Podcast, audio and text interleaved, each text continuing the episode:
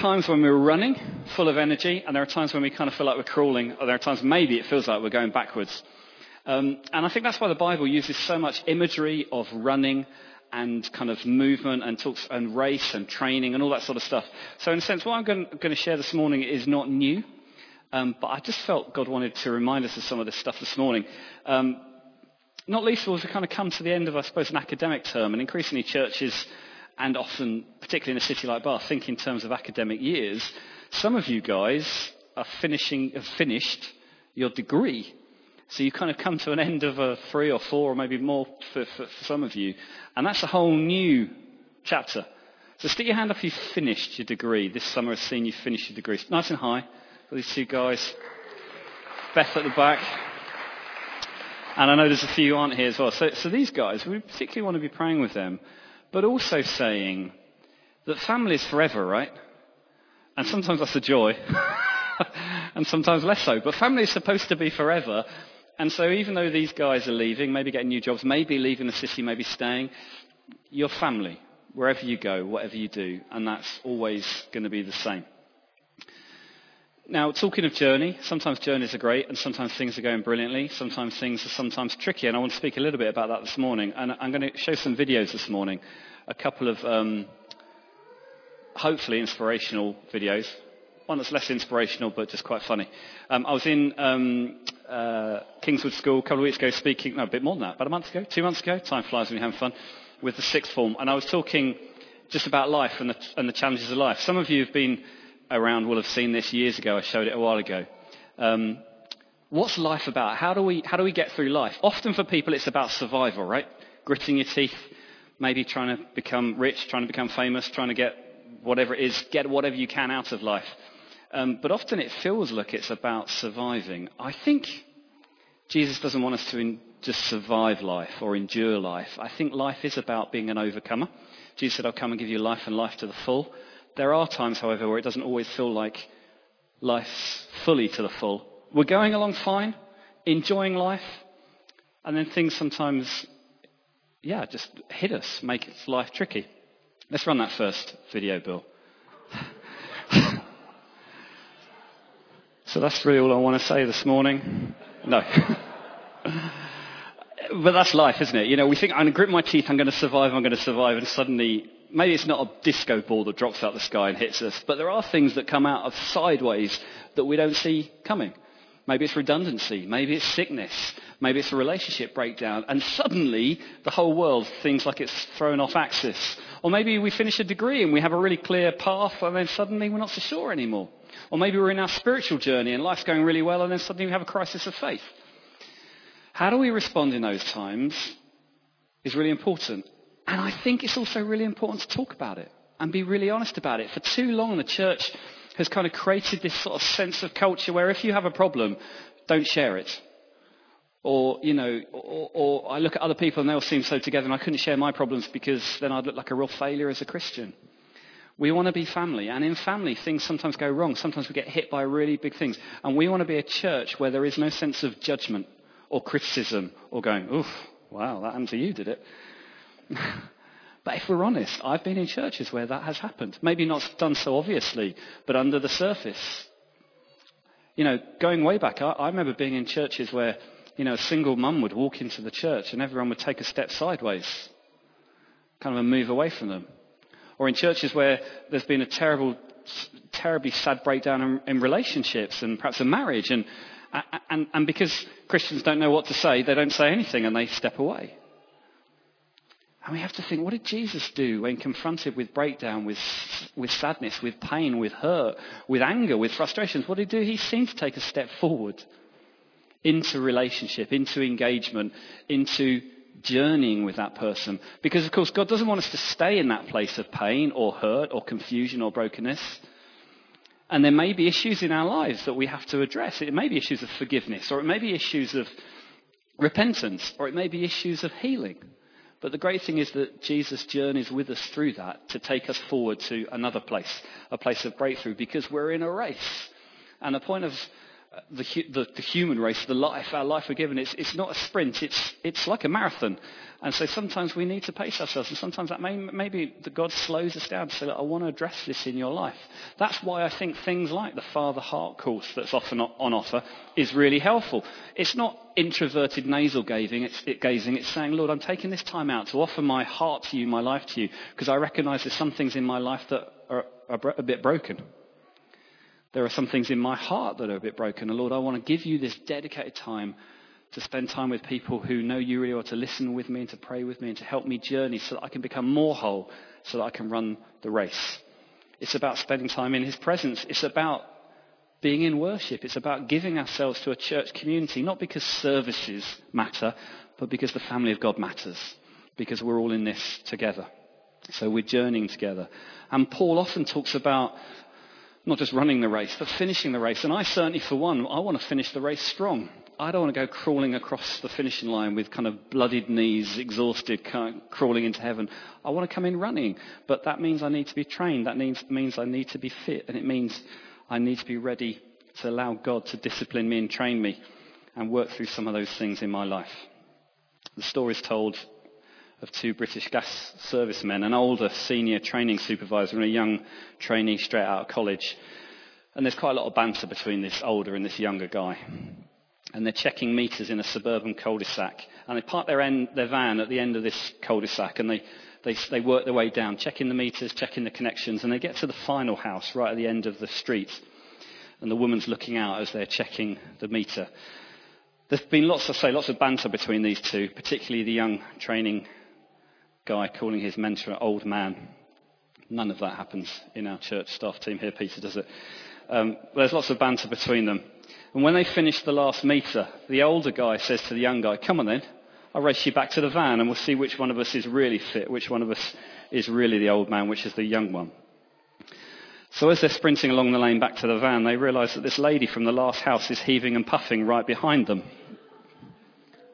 And they kind of stop and look at her and say, what are you doing? And she says, Well, when I see two British gas engineers running away from my house, I run too. the lady couldn't really figure out why she was running, but she thought it was probably a good idea to run. and I, sometimes I wonder if we don't always quite know why we're running and what we're running and where we're running and what race we're in. There's a t shirt I saw um, and on the front it says, I'm a nuclear scientist, I make atomic bombs. And on the back it says, if you see me running, you'd best try and catch me. Sometimes we find ourselves running, but we don't know quite what race we're in. And where does our faith enter into this race? What is it? Is it just hard work? Is it just exhausting? And what about the church? Not just us individually, what about us corporately together running a race together? In Acts 20, 24, Paul says this, My only aim is to finish the race and complete, uh, complete the task the Lord Jesus has given me, the task of testifying to the good news of God's grace. My only aim is to finish the race and complete the task the Lord Jesus has given me, the task of testifying to the good news of God's grace. You know, I think we live in a generation, don't we, in many ways that's very throw things away, disposable. And if it's too hard, give up. Give in, take the easy path. And that's not a new message. There's always the temptation to take the easy path. There's always the temptation to just take the path of least resistance. You know, the enemy is in the background, constantly provoking us to just give up, give in. You hear that word, don't you? Give in. Ah, oh, you can't do it. Just stop. You don't want to pray. Stop reading the Bible. It's just boring. It's hard. Right in Genesis 3:1, Satan's te- testing Adam and Eve. Did, did God really say? Do you, re- do you really have to do that? It doesn't matter, does it? It's all right. I love. Many of you will have seen that Mel Gibson film, The Passion of the Christ. It's not easy viewing in many ways, is it? But it is powerful. It's not the kind of film you sit with a bunch of popcorn on a Friday night and enjoy. I remember watching it a few times and you kind of feel exhausted, drained at the end. But it is powerful, and I think one of the really powerful sections is when he's in Gethsemane. Do you know that bit when you have the enemy just drifting in and out the mist behind, going, "You can't do it." Speaking to Jesus when he's tested in the, in the kind of the garden, going, it's too much. You can't carry all this. You can't carry the sins of humanity. You can't carry the pain of the world. Just give up, give in. That's so often what he's like. And we end up stopping or limping.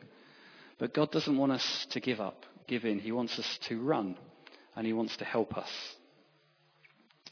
I'm going to read um, Philippians 3:13. Listen to this.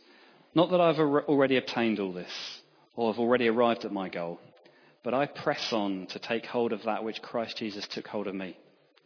Brothers and sisters, I do not consider myself yet to have taken hold of it, but one thing I do, forgetting what's behind and straining towards what's ahead, I press on forwards for the prize, for the goal to win the prize which Jesus called me heavenward. Forgetting what's behind, straining toward what is ahead, I press on towards the goal. Sometimes our past does hold us. I mean, our past can be great, can't it? It can be an inspiration and encouragement. But sometimes we live in the shadow of our past, the ghosts that haunt us from the past, things that kind of constantly trying to pull us back. And there's something sometimes about saying, you know what, that was me, but I am a new creation and God is refining and redeeming me. And I want to be a person who pushes ahead, not constantly being pulled back, backwards. God wants us to strain and push ahead. And He gives us the help to do that. It's really interesting in the Greek. Katalambano is the word that's using for, for to lay hold of something until it becomes yours. That straining ahead to grasp what's ahead. And, and, and there is something in us. It's got to be something within us that says, I'm going to not just settle, but I'm going to push ahead. I'm going to push into what God has, me, has for me this year. The Amplified Bible says this Not that I have now attained this ideal or have already been made perfect, but I press on to lay hold of, to grasp, to take hold of something until it becomes mine. That's what that Greek word literally means. And make my own that which Christ Jesus has laid hold of me and made me his own. Because that's the truth. Christ has taken hold of you. I know that's a tough thing church leaders say, but you as an individual, by name, Christ has taken hold of you. If you know him and love him, if you made him so, he's taken hold of you. And He's got a purpose and plan for your life. Whoever you are, however old you are, He's got a purpose for your life which is unique. And you are not yet done. I'll tell you when you're done. When you stop breathing and He takes you home, then you're done. But until that moment, you're not done. He's got a purpose for you. And it's a plans to prosper you, not to harm you, plans to give you a hope and a future. That's not just a nice verse that Christians write in cards to each other. It's true. He's got a plan for you and a purpose for you. The reality is there's no retirement in the kingdom. Peter knows all about that, and Victoria and Sue, and many of you here. Martin, Amanda. Retirement, eh, well, kind of. It's just different, isn't it? But God isn't done with you because there's a race He's got for you, and He's taken hold of you almost to open up this plan of this race. He's saying, Son, daughter, I've got this beautiful race I want you to run, and there's a goal I want you to press forward to, and I'll help you. But you've got to want to run it as well. Run with me. That's what Paul seems to be saying. Paul's saying, you know, there's levels of the Christian experience that, that Paul's saying, I, I don't feel I've kind of really pressed into yet and caught hold of. He knows that there are higher mountains to climb, there's deeper valleys to explore, there's so much more. And if Paul's saying that, then it's got to be true for you and me. There's more, there's always more. And sometimes it's hard and sometimes it will be difficult, but God is with us in it. God is working in you and me to reach his goal. Because he doesn't just leave us to it. Being confident of this, that he who begins a good work in you will carry on to completion. There's times when we feel like I'm just, I'm really failing, I'm really struggling, it's not getting any better than this. Am I stuck permanently? No. You might feel like you've been stuck for a long time because God's patient and He's kind, and we do go through times when it feels like we're in the wilderness and we don't know where we're going. But that's a promise, and either God's a liar or not. He who begun a good work in you will carry on until completion. It's truth. He's not a liar. He will carry on until he's done. He didn't just begin a good work in you, he will finish it. So God is working on you and me. That's great news, isn't it? But we do see our part in that, reaching the goal. Paul says, therefore I press on. So God's working in you and me, and it's His work, it's the work of the Holy Spirit, it's not our efforts. And yet, weirdly, we have to choose to press on and sometimes press forward.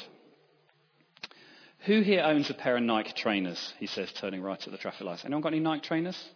Anyone got any Nike trainers on? Oh, yeah. Come on, you cool kids, you. Um, do you know what Nike, or Nike, depends who you talk to, what it means?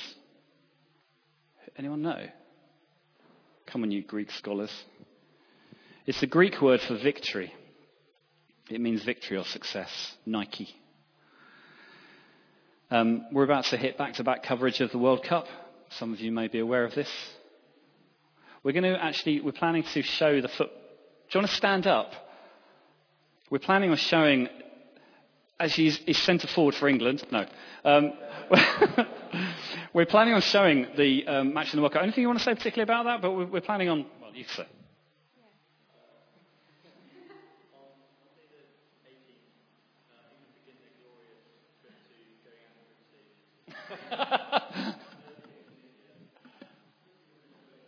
Yeah.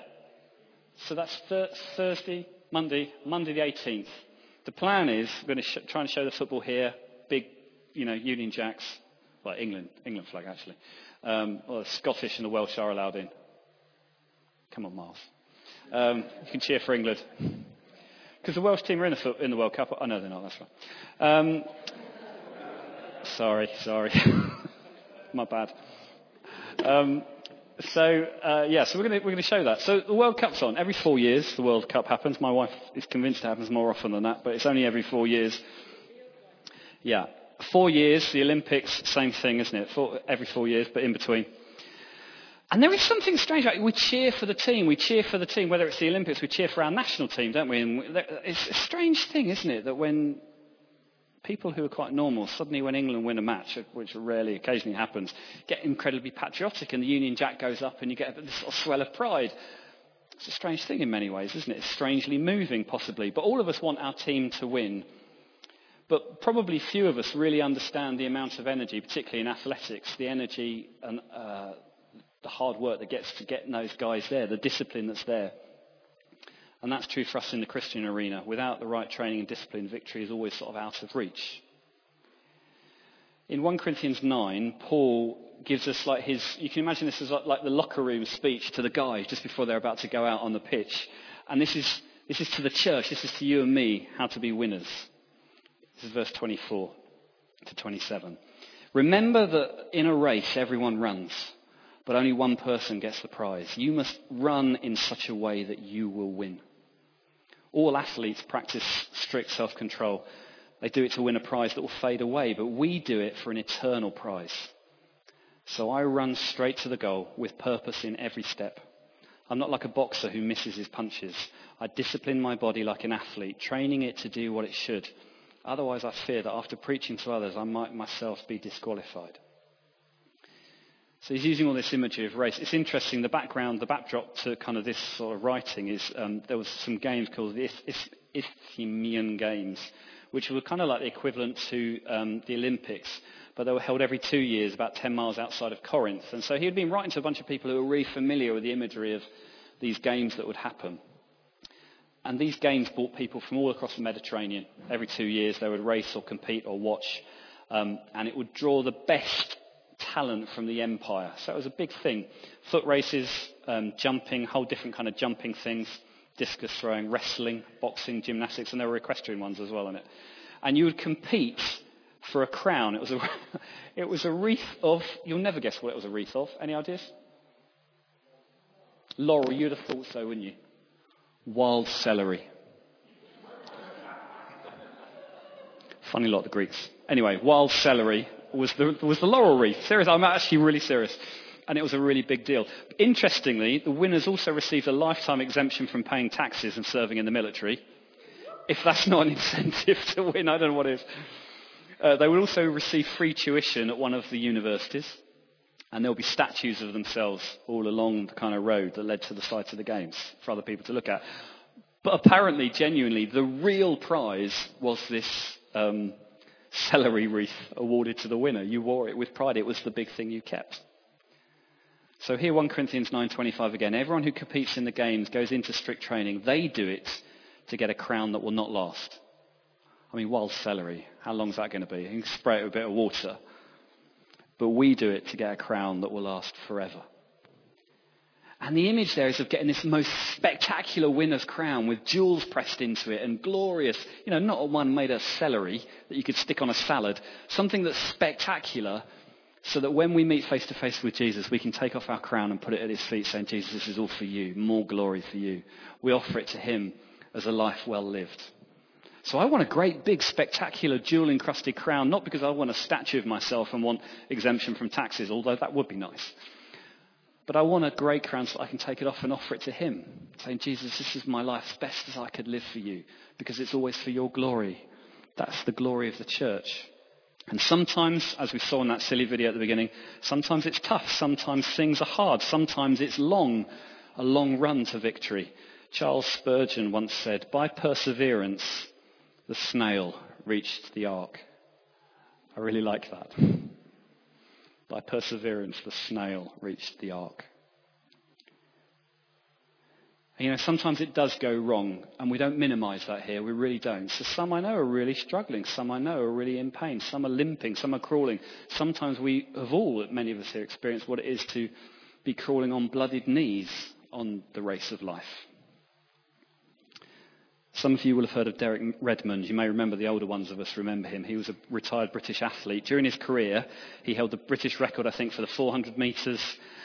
He won gold um, medals in the 4, 4x400 relay um, at the World Championships, the European Championships. You know, when I was young, he was a kind of really up and coming, really great. We had a whole flock of great athletes, but Derek Redmond was one of those kind of athletes who was just always smiling, a real winner, great guy.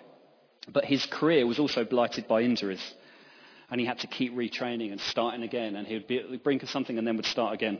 But he came to his peak of his fitness and he came to the peak of his career really in 1992 Olympics in Barcelona. I don't know if any of you are old enough here to remember the Olymp- Barcelona.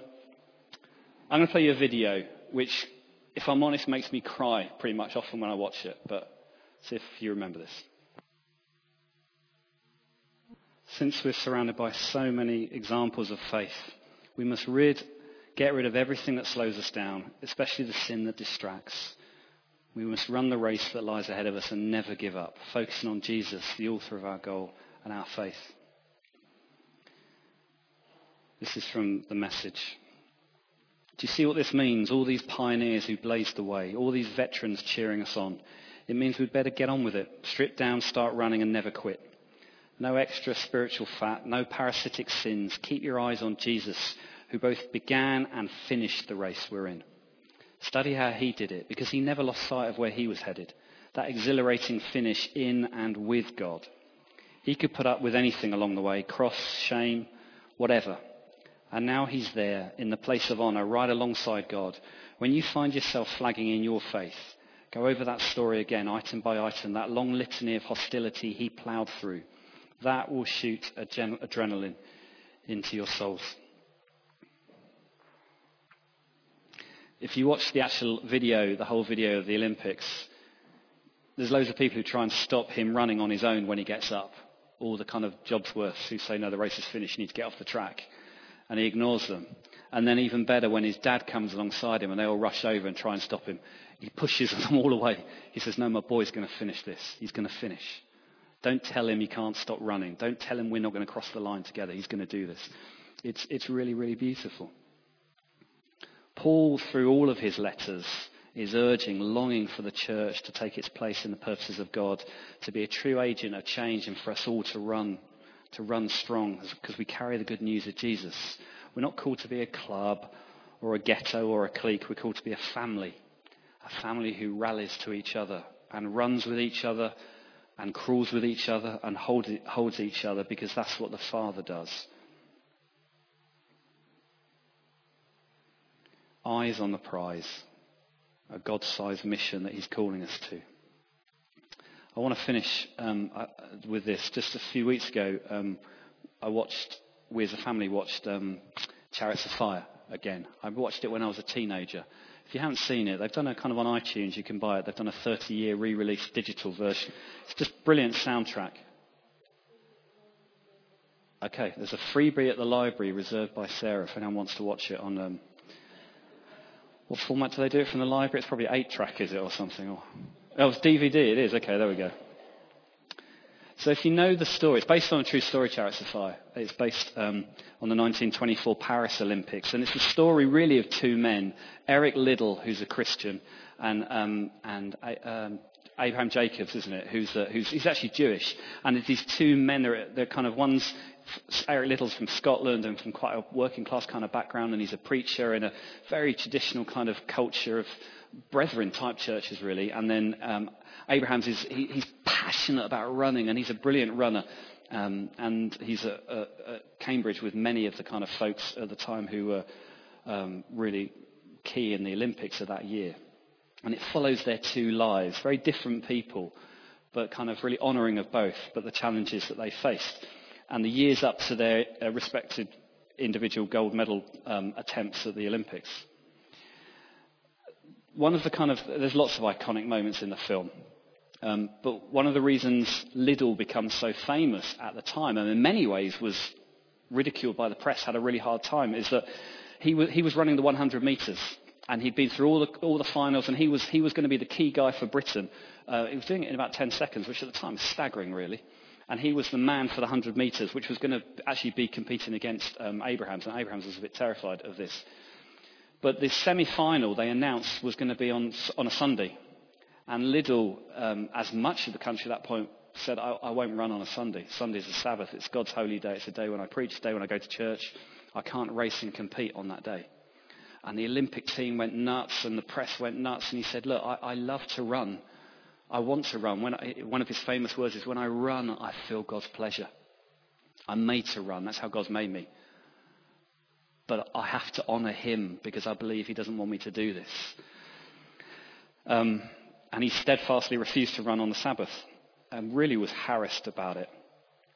Um, and so he decided he wouldn't. And so the Olympic, one of the other British athletes said, Look, I'll step back and you can take my place in the 400 metres. Liddell wasn't a 400 metre runner, really. Um, that wasn't his background. He was a sprinter. But actually, they put him in the 400.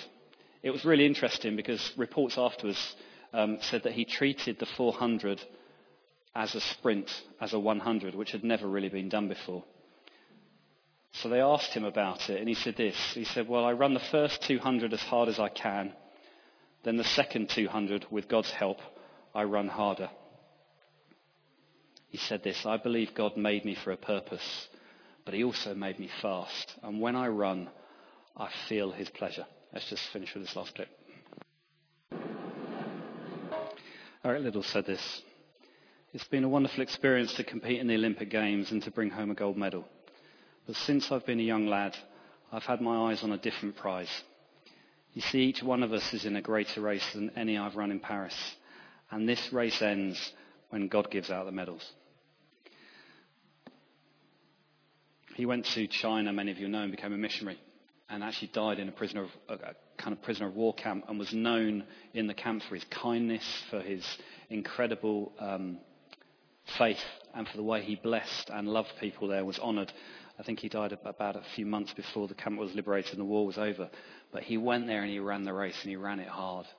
He was actually, Winston Churchill got him a pardon so that he could be released.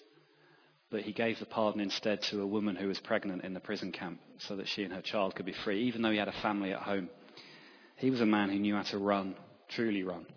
So I want to pray for us that we can be inspired and we, like Derek Redmond, can know there's a dad who comes alongside us and grabs hold of us when things have gone horribly wrong. I'm going to invite the band to come up. It's going to close just with a worship song or two, but let's just um, give God this moment and give Him our hearts.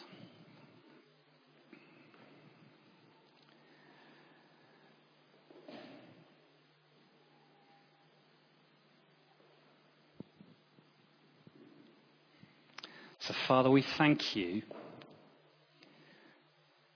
that you have created us to run. Lord, like I said last week, little children just run everywhere. Caleb runs everywhere because we're made to run. And when we're children, we run. Sometimes as we get older, we, we get tripped up by life, by others, by circumstances, and things fall on us. And we get into survival mode. But we're made to run.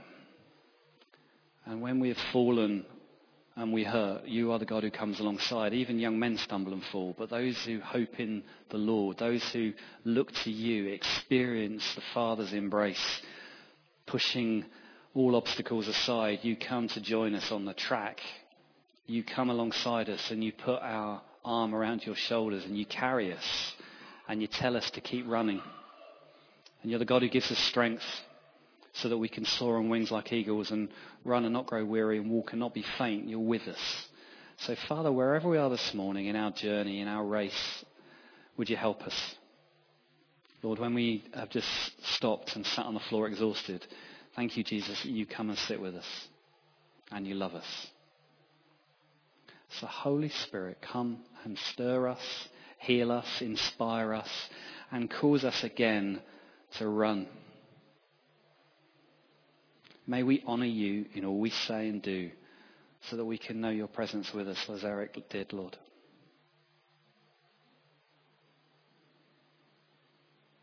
Teach us to run in step with your spirit to the rhythm of your grace, in the power of your spirit, for your glory, to achieve a crown that we can cast down at your feet with all adoration and worship to you, Jesus, our Lord, our sovereign King. We pray in Jesus' name. Amen.